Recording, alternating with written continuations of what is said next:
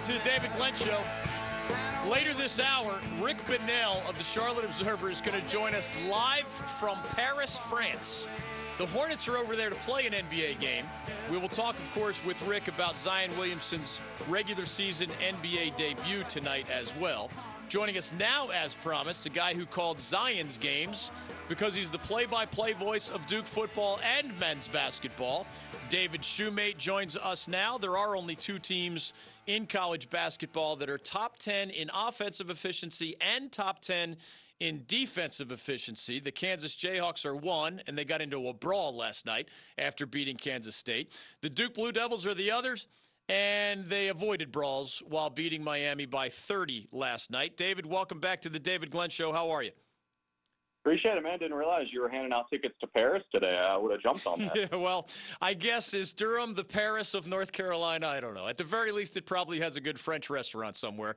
Uh, before we dive into the mo- the modern Blue Devils or the current Blue Devils, we all saw this spectacular, once in a generation talent and YouTube sensation Zion Williamson on the court for a season with the Duke Blue Devils. You got to see him and be around him behind the scenes beyond you calling his games. Uh, since he's about to make that next splash as an NBA player, what can you tell us just about what you observed in him as a young man as he tries to uh, scintillate at the NBA level the way he certainly did for Duke? Well, I think that's what makes him captivating, right? I mean, you you think about there's so many guys in the NBA that are prolific dunkers. I mean, that's not like some unique characteristic. Maybe at his body type, uh, that's what makes him different. But I, I think it's one, he, he's a ruthless competitor. Uh, but how many guys do you see that, that play with a smile on their face? Yes. And I think that's what makes him engaging. That's what draws people in. Um, it, it makes him a unique guy, and that's who he is behind the scenes. He just loves playing basketball in this day and age where there's so many outside influences and, and people have different things they're working on, uh, and rightfully so. This kid just loves to play, and, and you see that, and I think that's what draws people in. Um, he loves his teammates. He loves being a part of something and building something, whether it's, you know, he's already down there in the community in New Orleans, kind of captivated everybody. But that's what draws you in. He's magnetic, and, and then he can deliver every time he gets on the floor on the basketball side of things. But I think it's just that smile. He can light up a room around a year ago, after the infamous exploding shoe, you probably heard the cynics and the skeptics say, there's no way Zion's going to return. You know, why risk your multimillionaire status as an NBA number one overall pick, you know, just to play for your favorite college or whatever? Uh, and now some people are, you know, chiming in for UNC's Cole Anthony in similar ways. Zion and his dad, it seemed right away last year – said, That's not our thinking at all. We, we hear your points, but we're here to play ball for Duke. And he talked about commitments to teammates and commitments to coaches, et cetera. I don't know if you saw this, David Shumate, but Zion recently said publicly, like, I'm not kidding, but for the money factor, I wanted to play a second year at Duke. And of course, the cynics rolled their eyes again. Uh, did you catch that comment? And if so, what did you make of it? Because I guess at some point, wherever your heart is, is one thing and your advisors are telling you, man, this is just too many millions to say no to? No, I mean, one, it's real. I mean, I mean that's where he was when. I mean, you, you know, over the summer and stuff, right? When when everything's going on and the draft's going on and stuff like that.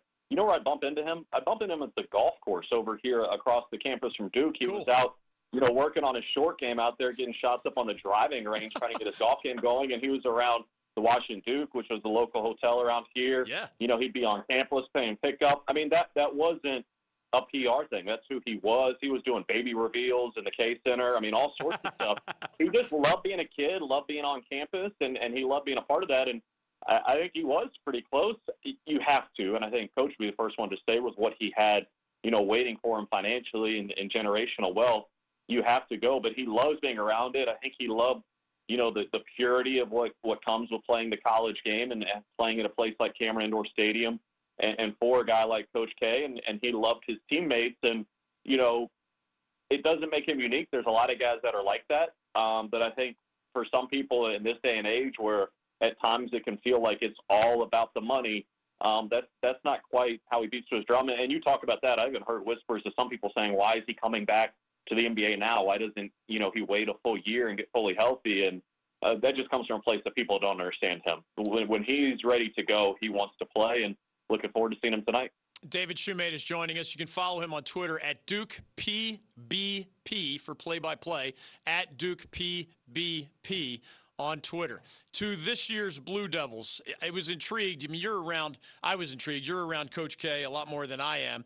I've after 30 plus years of covering him, I do have a sense of what question to ask or not ask in a post game scrum.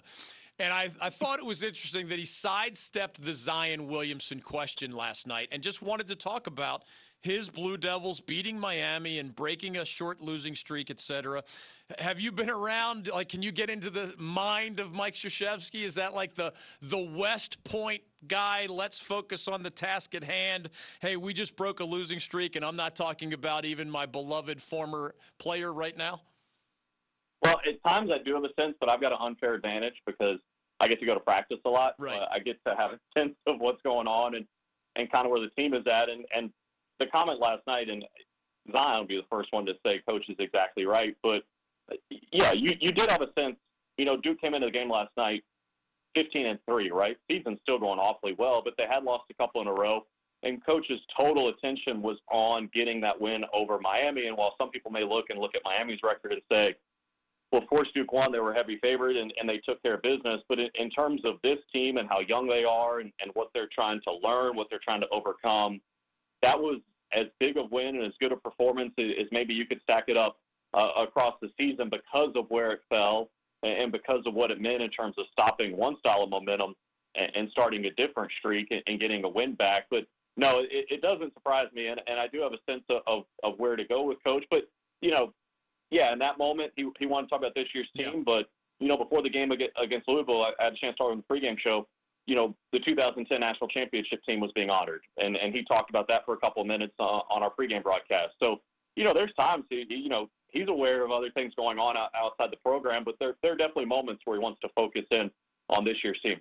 I mentioned only Kansas and Duke are top 10 offensive efficiency, top 10 defensive efficiency right now. You mentioned the outstanding record the Blue Devils have. Uh, but I know Coach K doesn't get complacent. What would you circle being around the Blue Devils all the time, having called all of their games this year? Even though you're already among the best, some stuff needs to get better. What have you heard Coach K circle, or what do you see along those lines? Well, I mean, I think the there's pretty clear lines that you can draw between when Duke has won and when they have lost, and, and turnovers are, certainly the, the first place that I would start because uh, this team doesn't have a Zion Williamson or an RJ Barrett who can individually just take over the game and reel off 10 or 15 points in a row and physically and, and just from their pure talent overwhelm the opposition. So you can't give the opponent a 10, 15 point head start like they did against Louisville on Saturday they just can't overcome that. So those turnovers and whether you want to call them, you know, turnovers for touchdowns or live ball turnovers, uh, Duke can't afford those. So that, that would be the first thing. And then the second thing would be, and it, it was better last night, so give give Duke credit, 10 of 13 at the line, but at times the free throw shooting has been a bit of a concern. And uh, one of those guys, surprisingly, um, has been Tre Jones in conference play, struggled a little bit.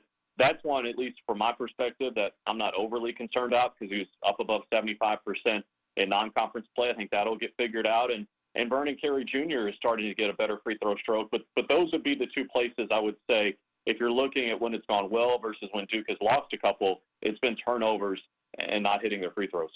Coach K has such a special place in his heart for his former players that he is on the record, for example, saying, you know, whenever I retire, however far down the road that is, it's going to be one of my guys uh, that that succeeds me here. With that in mind, Jeff Capel is bringing his Pitt Panthers to Cameron next Tuesday. Uh, Coach recently joined us on the David Glenn Show, and he talked a little bit about the emotions involved just for him. He even said it's different that the Panthers hosted Coach K and Duke last year up there. But he says this is the first time he's ever stepping foot into that building as the enemy, ever. Like he can't think of another time he was not there representing Duke in some capacity. Uh, what has Coach K shared, maybe from last year, if you recall that, when they went to Pitt, or more generally? Uh, I remember, I think he said, you know, I'm not scheduling Chris Collins in Northwestern. I'm not scheduling Steve Wojciechowski in Marquette. You know, I don't want these matchups with Johnny Dawkins and UCF, et cetera. Uh, and yet, in the case of a conference partner with Pitt, I mean, it's unavoidable. Yeah, no, I mean, and, and I think I think I was listening. Didn't Jeff say he'd never actually been in the visitors' locker room? So that'll be I, that's right. first That's for him right. coming up on Tuesday. That's Uh, crazy. but no, yeah, with, with coach, I mean, and I, I think it's the same for for Jeff Capel and anyone on down the line. Of if you look at, you know, there's so much emotion that goes into it, right? And, and for coach, it's the pride of seeing what his guys have done before. And there's no bigger fan of of his guys than there is of coach. But when he walks out to tip it off, and, and just like I'm sure Jeff does with his team, he owes it to his current guys and what they're building and what they're doing that he kind of just blocks it out. And for two hours, that's the opposition. And, and you mentioned Johnny. I mean, you look at that game last year in the NCAA tournament against UCF. Now, now coach was admittedly a little bit under the weather, but I've never seen him so drained Yeah. uh, after a game. Uh, when when that one finished, you could just see the emotional toll it took on him, and knowing what that win could have meant for Johnny and his program, but also what that win meant for you know Duke's current group last year and getting to the Sweet 16. Um, it, it's not an enjoyable experience. I think I, I put it that way uh, to be mildly. They're very much aware of it, but at the same token, uh, when it's time to go out there, they're going to block it out, and I fully expect Jeff to, to come in here and block it out as well, uh, just like any other opponent. And then after the game, I'm sure there'll be a moment. Last thing for David Shumate, the play-by-play voice of Duke football and men's basketball, joining us on the David Glenn Show. Every ACC team at some point in the schedule gets this week-long break. You, right? You know, you're usually playing twice a week, every three or four days. Uh, in Duke's case, it starts right now. So they crushed Miami last night, 89 to 59. It's not until next Tuesday that they host Jeff Capel and the Pitt Panthers. I remember Coach K discussing practice time on his best teams, his struggling teams, his injured team. It's it's like he views it as, you know, golden nuggets. Like it is the cherished I think of like the mad scientist getting time in his laboratory without any distractions like games or the media and such things. How has he put that into words in your time with Coach K? Or maybe he has addressed it now that uh, this is Duke's seven days to become an even better version of itself? Yeah, no question. And it comes at a place, you know, you're eight games into league play, you've got 12 to go. And, and you talk about that practice time. When you've got the games coming at you every three or four days, really you're just focused on a scouting report and, and putting that in and getting ready for the opposition. So you don't have a ton of time to tweak what you do or look at what people are doing against you and maybe change the offense or change how you approach things defensively. And that's what's going to be so valuable over the course of the next week or so is things that that Duke can adjust schematically in terms of what they're doing to answer what some teams are doing. You know, putting two and three guys on Vernon Carey Jr. every time he gets into the post. Well, now what can Duke do uh, to punish teams uh, when they're doing that sort of things? And those are things that are very hard to install. You know, when you've got the games coming every couple of days, and you need to be focused on what the opposition is doing, and, and that's where coach approaches it. The other thing, and I think this gets lost in a little bit, when the games are coming so quick, particularly when it gets later in the season for Duke, you just can't practice that long because you got to keep the guys' legs. Yeah. And, and you, you maybe 30, 45 minutes or an hour or so. Well, now with a week in between, not only can you get a little bit fresher, but you have more time to correct mistakes, more time to work on things in practice, and, and maybe most importantly for this team, it's another week where Wendell Jr. Jr. can get closer to coming back. Um, you know, Duke's fifth leading scorer. They really need him to get back and healthy. You know, hopefully just a couple more weeks before he can come back after that broken bone in his right hand. Uh, but that may be as important as anything is you get a week for him to get healthy. Since you mentioned freshness, let me squeeze in one more thing. I, would have to double check this, but covering Coach K since 1987, I cannot think of another time where there's only one guy playing more than about 25 minutes a game, and that's, of course, Tre Jones, who's up there in the mid 30 minutes per game range. But he's also going 10 deep with guys playing 13 or more minutes per game. Like, I just don't remember that distribution of minutes on any Coach K team in 30 plus years. Do you think personnel simply dictated it this year? Uh, is there another explanation for it? He changes night to night. I mean, you know, there are nights where an Alex Oh, yeah. O'Connell might not play, but I just haven't seen this distribution, and it, it theoretically allows them to be fresher more often down the stretch. Yeah, and I, to your point, I think the the way the guys have played has dictated some of it, Yeah. and I think you know people look at what Mike Krzyzewski's done over the years and say, okay, he likes to get down to a seven man rotation, or he likes to do this, or he likes to do that. You know, he's a zone defense, or sorry, man to man defense kind of a guy. But a couple years ago, Duke went zone when they had Bagley and those guys. Right. First and foremost for coach, he wants to win, and I think that's what makes him so unique. Is and I know it sounds trite, who doesn't want to win, but he'll change the system if he thinks it's going to be what's best for the team.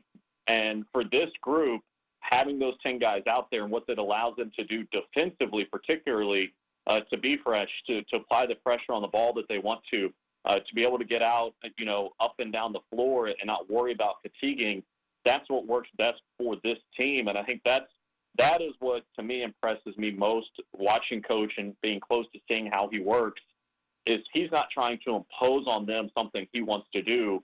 He's watching, he's reading, he's learning what this team can do, what's going to be the best version of them, and then he puts it out there. And some people might go, "Oh wow, Duke is playing ten." He would go, "That's what I need to do to win." So of course that's what I would do, which, which seems simple, but it's fascinating to, to watch up close how he, he's not really a prisoner uh, to anything he likes to do. His name is David Shumate. Follow him on Twitter at Duke PBP. I don't know why I cannot say that quickly. It's at Duke PBP. David Shumate, the play by play voice of the Blue Devils. Thank you for the time, as always, here on The David Glenn Show. Appreciate it. You got it. From the Paris of North Carolina to the Paris of France, Rick Bonnell from the Charlotte Observer will join us from the other side of the pond. He covers the NBA and the Hornets for CharlotteObserver.com. We will talk about Zion's much anticipated debut this evening for the New Orleans Pelicans. We'll also talk about why the heck the Hornets are in Europe right now. Rick Bonnell live from Paris, France. There's a Paris, Georgia, I believe on our side of the pond. Paris, France, I've been there. I recommend it highly. Really, really good food over there. Really good sights. The Eiffel Tower. Don't miss that one if you go over there. Paris, France, one of my favorite cities in the world. I haven't made it to Paris, Georgia just yet. Rick Bonnell is going to join us later this hour. You can chime in on the matters of the day. The Tar Heels on your mind? They have a losing record as they head to Virginia Tech tonight. Cole Anthony has told the world he is coming back although we're not sure exactly when the freshman point guard is going to rejoin the Tar Heels lineup and perhaps give them a much needed boost. It was Duke all over Miami last night. It was Wake leading Clemson for much of the night uh, at Littlejohn last evening, but falling 71 68 to Brad Brownell and the Tigers. Zion's debut inspired the question of the day Are you betting boom or bust or something in between? For him at the next level the year after he was an ACC champion, ACC tournament MVP, and National Player of the Year in the Blue Devils uniform. The Baseball Hall of Fame class of 2020 is finally settled. It's Derek Jeter and Larry Walker. No to Curt Schilling, Roger Clemens, Barry Bonds, and everybody else. The North Carolina Sports Hall of Fame this morning announced Muggsy Bogues of Wake Forest and NBA fame, Mack Brown, national champion at Texas, twice the head coach of the Tar Heels of UNC, Trot Nixon of the Boston Red Sox and Wilmington, North Carolina, also in this year's class. Julius Peppers, many others. It's a 12 person class going in. Learn more at the website ncshof.org. One of the more exciting classes that I've seen. If you want to attend the banquet, with those luminaries, you can do so. Get your own table. Visit ncshof.org. It's the 57th annual banquet for the North Carolina Sports Hall of Fame, May 1st of this year at the Raleigh Convention Center. The ACC football schedules are out. I'm excited to see App State and Wake Forest playing each other again. That'll be on a Friday night in September. Duke is at NC State. Those all football old football rivals don't play each other every year anymore, but they will play each other here in 2020. More on the ACC schedule unveil of earlier today. The NFL has only the Pro Bowl this weekend, and then Chiefs 49ers a week from Sunday. Luke Kuechly, Larry Fitzgerald, and Antonio Brown among those pro football headlines.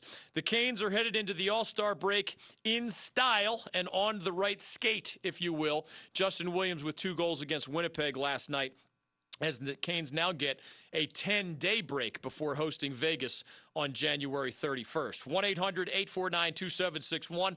Those are among the topics on our mind. You can jump in with your questions, comments, or complaints. We have kind of accidentally built an all time Duke players in the NBA team in honor of Zion Williamson. Maybe he'll end up on it someday. Kyrie Irving and Grant Hill are the two best former Blue Devils who built multi time all star type bodies of work at the NBA level. Elton Brand, Carlos Boozer, Luol Deng, Jeff Mullins, and a whole host of others made our final 15 man roster. We're waiting a while for the latest generation Brandon, Brandon Ingram, Jayson Tatum, Marvin Bagley, and those guys. And we'll see what uh, Zion has to offer starting tonight. Nice 15 man roster, pretty good looking for not just Coach K products, but those who played before his time in Durham. 1 800 849 2761. Those are the topics we have kicked around so far today. You can join us on the other side. Did you see what the Los Angeles City Council requested of Major League Baseball this week? As if we needed more politicians involved in more sports headlines. I will share that quick story as we come back to your calls next. I made a reference to Mike Krzyzewski of Duke and his GOAT status. And I kid you not, I got angry emails. If I really wanted to insult somebody, I would include some kind of sentence about being in the bleeping prairie chewing on grass. This is The David Glenn Show. Welcome back to the David Glenn Show. We're going to catch up with Rick Bonnell live from Paris, France. The Hornets play the Milwaukee Bucks over there later this week. We'll talk to him about Zion Williamson's debut tonight as well. Todd is in Kinston and has a former Duke player on his mind. Welcome to the David Glenn Show. Go right ahead. Hey, Dave. Good to talk to you again. Thanks, man. I, I was just seeing what your thoughts were. I know it's a little early to nominate Brandon Ingram for the all-time Duke list, but he's definitely showing promise now that he's left that black hole of a rotation in L.A. Um, but was also wondering what your thoughts were about how his career will progress now that Zion's going to be joining the roster. Well, I'll tell you what, he's taken a step toward becoming an NBA All-Star. And as we kick around all these former Blue Devils, Kyrie Irving and Grant Hill and Elton Brand and Carlos Boozer and Luol Deng and all the rest – the very best did reach the level of NBA All Star at least a couple times. And Brandon Ingram, he certainly had, I thought, his second and third year with the Lakers were pretty darn good. I mean, the team was bad last year, but he was good. Number two overall, everybody remember, to LA coming out of Duke in 2016. So, first three years with the team that drafted him, LA. If anybody tunes in, and I would imagine there are going to be great ratings for Zion's debut tonight, don't forget that Brandon Ingram, formerly of Duke, is having this breakout season with the New Orleans Pelicans. So you're going to see, and I, I see what you're saying, Todd, too early to put him on the all time Duke team in the NBA. I agree. It's only year four. But it's you know what it's not too early to do is nominate Brandon Ingram for the most improved player in the NBA award. And I think that is an official award. He was already good. I mean, what did he average? Like 16 and 18 the last couple of years with the Lakers. He is a more efficient version of himself with the Pelicans. And he has helped keep them afloat while they've waited for Zion to make his debut. So I'm excited. I'm excited more right now about Brandon Ingram's NBA career than I have been at any point in the last three and a half years. And it's because he's clearly put in the work.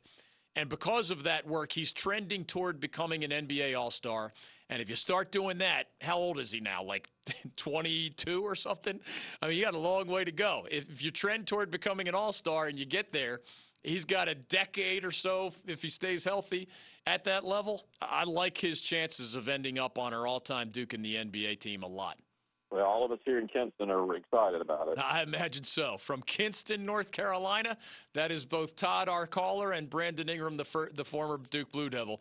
Live from Paris, France, the Kinston of Europe. No, Rick Bonnell from the Charlotte Observer. The Hornets play the Bucks in Paris later this week. Rick on the NBA, the debut of Zion Williamson tonight, and whatever's going on with those Hornets, that's next on the David Glenn Show. Dean in Wilmington, you're up on the David Glenn Show. The NCAA book on violations is so thick Superman has trouble carrying. This is true. However, it's not buried into the small print in the back that you're not allowed to drive luxury cars that aren't yours. Okay? Keep it here on the David Glenn Show. Welcome back to the David Glenn Show. More of your calls a little bit later. Joining us now, he's always one of our favorite guests, but he gets the extra effort award this time. We're about to find out whether Rick Bonnell's second language is French or something else. He's actually joining us from Paris, France. The Charlotte Hornets play the league leading Milwaukee Bucks there this Friday. It's like an afternoon game, our time. For Rick in Paris, it's like late evening. I don't know if he's calling us from the shadows of the Eiffel Tower or somewhere else, but I'm going to put it this way Bonjour, monsieur. Comment allez-vous aujourd'hui? Maybe David, how are you? French happens to be my second language. Now, God knows I chose poorly back in the day. Spanish much must have been or would have been much more useful. But uh, did you know what I was saying there, or do you have a little booklet that you're carrying around with you in Paris?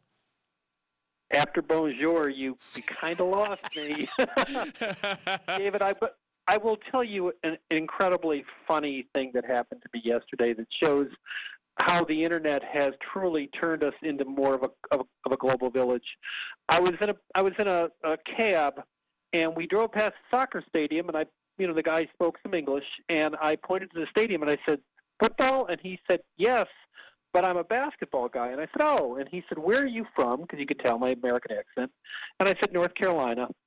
And about 20 seconds later, we were at a stoplight, and he looked in his rearview mirror and looked at me and said, your name.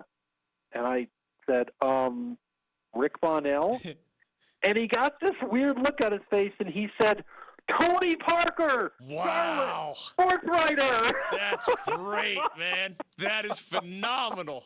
It is a small world in some funky ways. And by the way, you happen to be, I'm not truly a world traveler, but I've been a lot of places, probably a dozen or so different countries.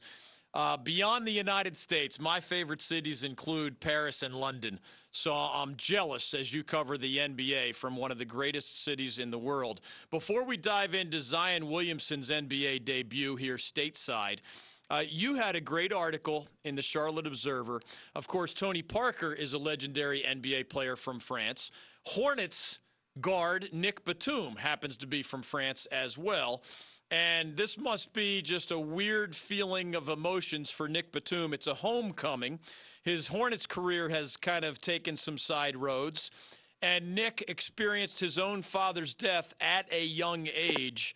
Um, how did that all snowball into what was a really great deep dive article in the Charlotte Observer this week? Nick, Nick, um, I I've known Dick Nick really really well, and he took a little bit of leap of faith. He knew I wanted to talk about this, and he said, "Then we're going to do it alone." And he sat down and told me just the most incredible, chilling, crazy story. Um, Nick was two and a half. His father was a basketball player in France, professional player in France. Complete opposite of him. I mean, like a like a like the thug guy, the enforcer guy. And he went to the foul line and collapsed and never got up. Oh my God! And died on the spot when he was two and a half.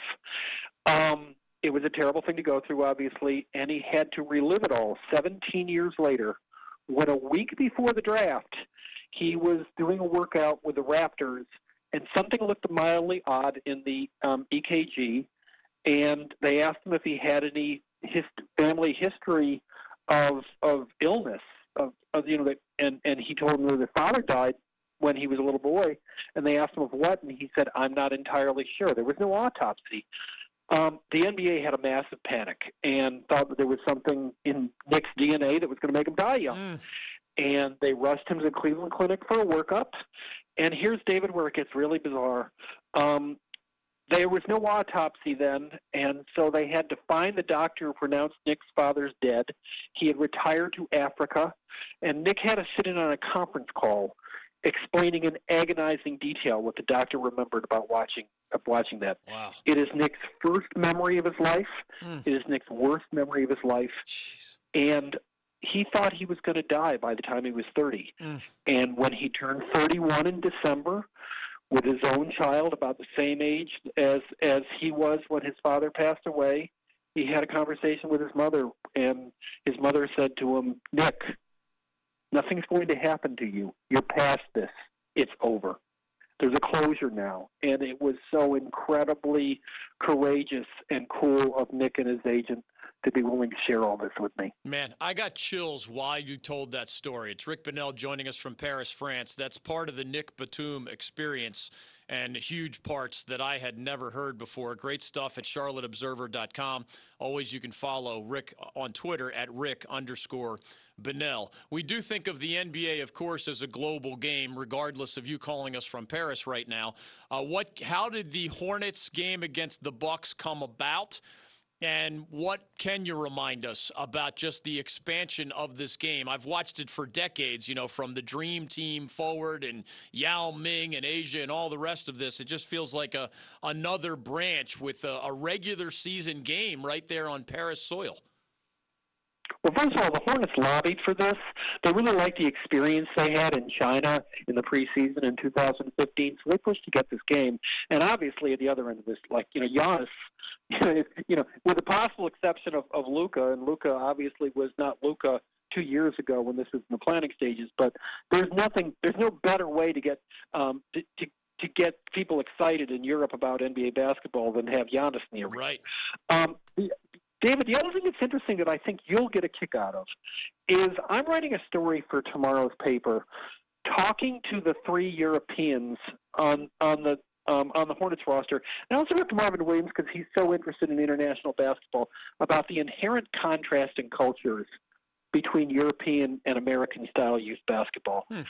And I was struck by how blunt everybody was.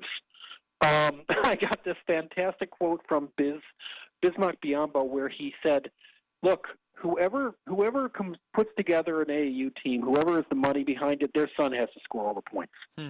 He said everything is. He said everything in European culture is just the opposite. And you know, he said he said you know, per individual agendas are completely you know um, submerged to conform to what's good for the team. Um, Marvin talked about how he does clinics overseas, and he's amazed by how well these kids are trained fundamentally, like they're classic classical musicians. Um, you know, Marvin said you can't get away with having bad shooting mechanics and throwing up a ball from 30 feet the way you can in an AU game. It's just not tolerated. And it was just really, really interesting to talk to the three Europeans about how they came over to this country and they watch basketball at different levels and they kind of shake their head about how different it is.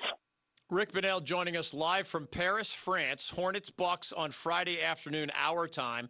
CharlotteObserver.com for all of his coverage on all things NBA and, of course, the Hornets, including this international trip as we speak. Let's go to Zion uh, and then maybe back to, to, the Hornets. Um, you know a lot of NBA decision makers. Uh, how do you paint the, the backdrop to what's happening tonight? We, we saw him in the preseason a bit. He is 6'7, 285. He, he beats up his knees and his joints because he's carrying all that weight, but he is an amazing athlete. He was the National Player of the Year for his one year in college. Do you believe the New Orleans Pelicans have to treat him with kid gloves? Or now that he is recovered, you know, I guess after a little build up period, do you believe that they believe that you could just throw Zion in there the way you would somebody else and, you know, try to ask him to be a star in short order? Well, first of all, Alvin Gentry won't be doing that. I mean, Alvin's, you know, this is about the fifth team Alvin Alvin's coach. He's a smart, you know, old school guy from Shelby, North Carolina. He's going to go overboard, I think, to protect Zion. Um, what I'm a little concerned about is the hype issue.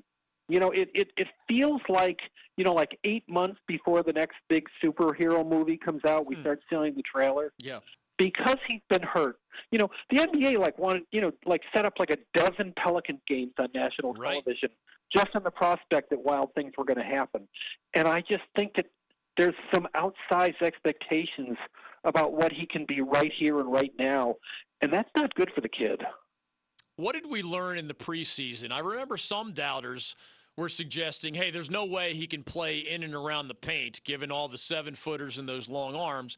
didn't he show before he was sidelined that he can still play some inside given his the spring in his step and his athleticism and his long arms and his quickness? Uh, but it seems like even the more level-headed folks, uh, not the naysayers, believe that he does have to round out his perimeter game if he wants to be a truly dominant NBA player. You know, you being the Philadelphia basketball guy, you probably remember somebody who actually was about six foot four. yeah. And when Charles Barkley wanted to stand someplace, nobody else got to stand there. right. Didn't matter how much taller that guy was. Um, that's a man.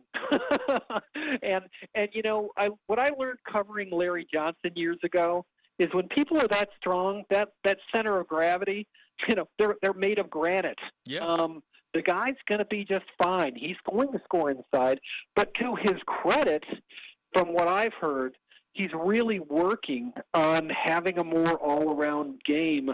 Um, just to be able to complement that, I, I think he's going to be a real good player. You know, the only thing I ever worry about physically with with Zion Williamson is him really watching his his uh, you know his weight and New Orleans is not the best place to be doing that. Yeah. Um, I, I remember an NBA general manager saying to me, you know, I, you know, after he played so well early last season, I, I crossed paths with an NBA general manager um, from another team, and I said, "Hey, what's your what's your impression of Zion?" And he looked at me, he said, "Off the record, the kid needs to lose 20 pounds." And so he that's going to be, you know, that's going to be an issue for a while, and it's certainly not something that's that hard to overcome with with NBA great trainers. But he's going to need to be conscious of that, David. Jeff Van Gundy said today that he believes Zion may be in the process of saving NBA basketball in New Orleans. And he backed that up by talking about, you know, Anthony Davis forcing his way out. He backed it up by saying he's been in that arena many times and there's often very sparse crowds. Uh, it's just interesting that the city that took the Charlotte Hornets from our state years ago uh, has kind of bottomed out in a way. Is is it too much hype and hyperbole uh, when Van Gundy says that you know Zion has a chance to save the NBA in, in New Orleans? Um, the part that I agree with on that is that the Pelicans are going to be fragile. That's a that's a market that is challenged to support two major league franchises, and and we, you know even more than most NFL cities, that's an NFL city. Yeah. Um, but you know they've done good things there. I mean, David Griffin is a really smart guy. The the Brandon Ingram, you know, I, I'm so impressed. I, I I wonder if you would agree with me that David Griffin made the best of a terrible situation when he had to get what he could for Anthony Davis, and Brandon Ingram's a star. I mean, a really dynamic, incredibly entertaining basketball player. If they can just get all the pieces on the court um, together and give them 20, 30 games to sort of get used to each other for now, and then they get a real nice lottery pick. I think that's a really entertaining team. I, you know, before the season started, before Zion got hurt, I thought the two like under the radar, really cool teams that were worth, you know, turning on NBA TV to see if they were around were the were the Hawks and and the Pelicans the Hawks have really had such big problems defensively that they're hard to watch. But you know, if the Pelicans, if they actually get everybody on the court, they're gonna be a really fun team. Since you're in Paris, France, I'm curious: Do you and/or the players have enough downtime? I mean, the Louvre is one of the world's largest museums. You know, you, have got the Eiffel Tower, you've got the Arc de, de Triomphe. I remember from my wife's shopping that there are some serious deals available if you're willing to go down the Champs Elysees. Do you guys have time for that stuff, or is it you know all basketball and all business? Well, I came a little early. If I was going going all the way across the you know the Atlantic Ocean, I was not going to just show up here, work 12 hours a day, and and go back home. So I was here a few days before they were. Um, I think the players are trying to enjoy themselves. I know that they're they're leaning on Nick yeah, for yeah. you know restaurant recommendations. um, but but having said that, remember, David, this is very different from when preseason games are international. Um, you know, they they know that they, you know they they traveled four thousand miles in one direction. They know in two or three days they're going to have to get back on a plane, and as soon as you know they're going to get back, and even with the buffer zone and the ske- uh, schedule, um, you know, they're they're going to be thrown right back into the breach when they get back. So, you know, of course you want to walk outside in this beautiful city and and take it in a little bit, but there's only so much you can do that when you're playing a regular season game. It's very different that way, I think. All right, remember, bonjour is good day. If you really want to impress the French over there, at this time, given it's evening for you, you make sure you say bonsoir. That's good evening. You'll really, I mean, you know, they have low expe- expectations of Americans. I can tell you that right out of the gate. Give them a little bonsoir and l- watch the Frenchmen's faces light up, man. That's that's all I got for you today. All, ro- all Is it ro- is it true that they're doing away with the word mademoiselle because it's seen as sexist? Oh boy, I'm not that up on my uh, my woke Paris culture. I don't know. I I hope I don't know. Apparently, the word is considered gauche because there is no comparable word for a single man. Look at you dropping gauche, an English word that is a derivative from French. Look at you go dropping gauche from live from Paris. When I say bonsoir, mon ami, I am saying good evening, my friend Rick Bonnell. Thanks for joining us, David, I man. as did go to the, I did go to the Harvard of Central New York. I mean, we we actually had you know classes and stuff. hey man, you are one of the smartest guys I've met in sports media. So I, nothing is a surprise when it comes to what you deliver here on the David Glenn Show or otherwise. Merci beaucoup, mon ami. Thanks for joining us. Thank you, David. Appreciate it. See ya. Extra Effort Award from Paris, France, Rick Bonnell of CharlotteObserver.com. Final thoughts and TV picks. You guys didn't know that I spoke French fairly well. They don't say I'm fluent, but when I visit over there, compared to all the other Americans with me, let's just say that I do the most Yeah, of the talking. you flexed that muscle a couple of times. I do front of me, indeed. Yeah. Final thoughts and TV picks, all in French, as we come down the stretch next.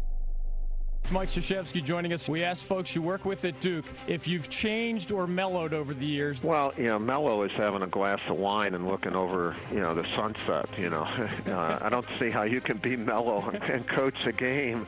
That can't happen. If it does, then you shouldn't be coaching. Keep it here on the David Glenn Show.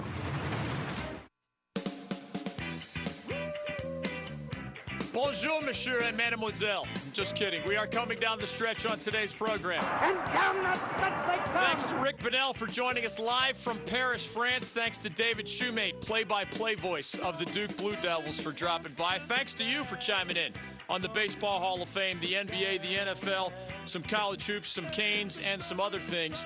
Your sports TV menu options this evening include NBA on ESPN, Sixers and Raptors, two of the best in the East. They go to head head to head at seven o'clock. More college basketball: Syracuse, Notre Dame, Georgia Tech, Louisville, Providence, Seton Hall, Georgetown, Xavier, and the eight and nine North Carolina Tar Heels visit the 13 and 5 Virginia Tech Hokies. Can the Heels get a win? Australian Open tennis as well among your options. Enjoy the games. We'll see you tomorrow on the David Glenn Show.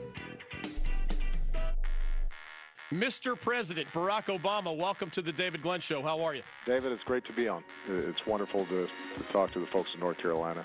I always say uh, I love the state of North Carolina, love the people of North Carolina. Even the folks who don't support me down there are nice to me. The David Glenn Show.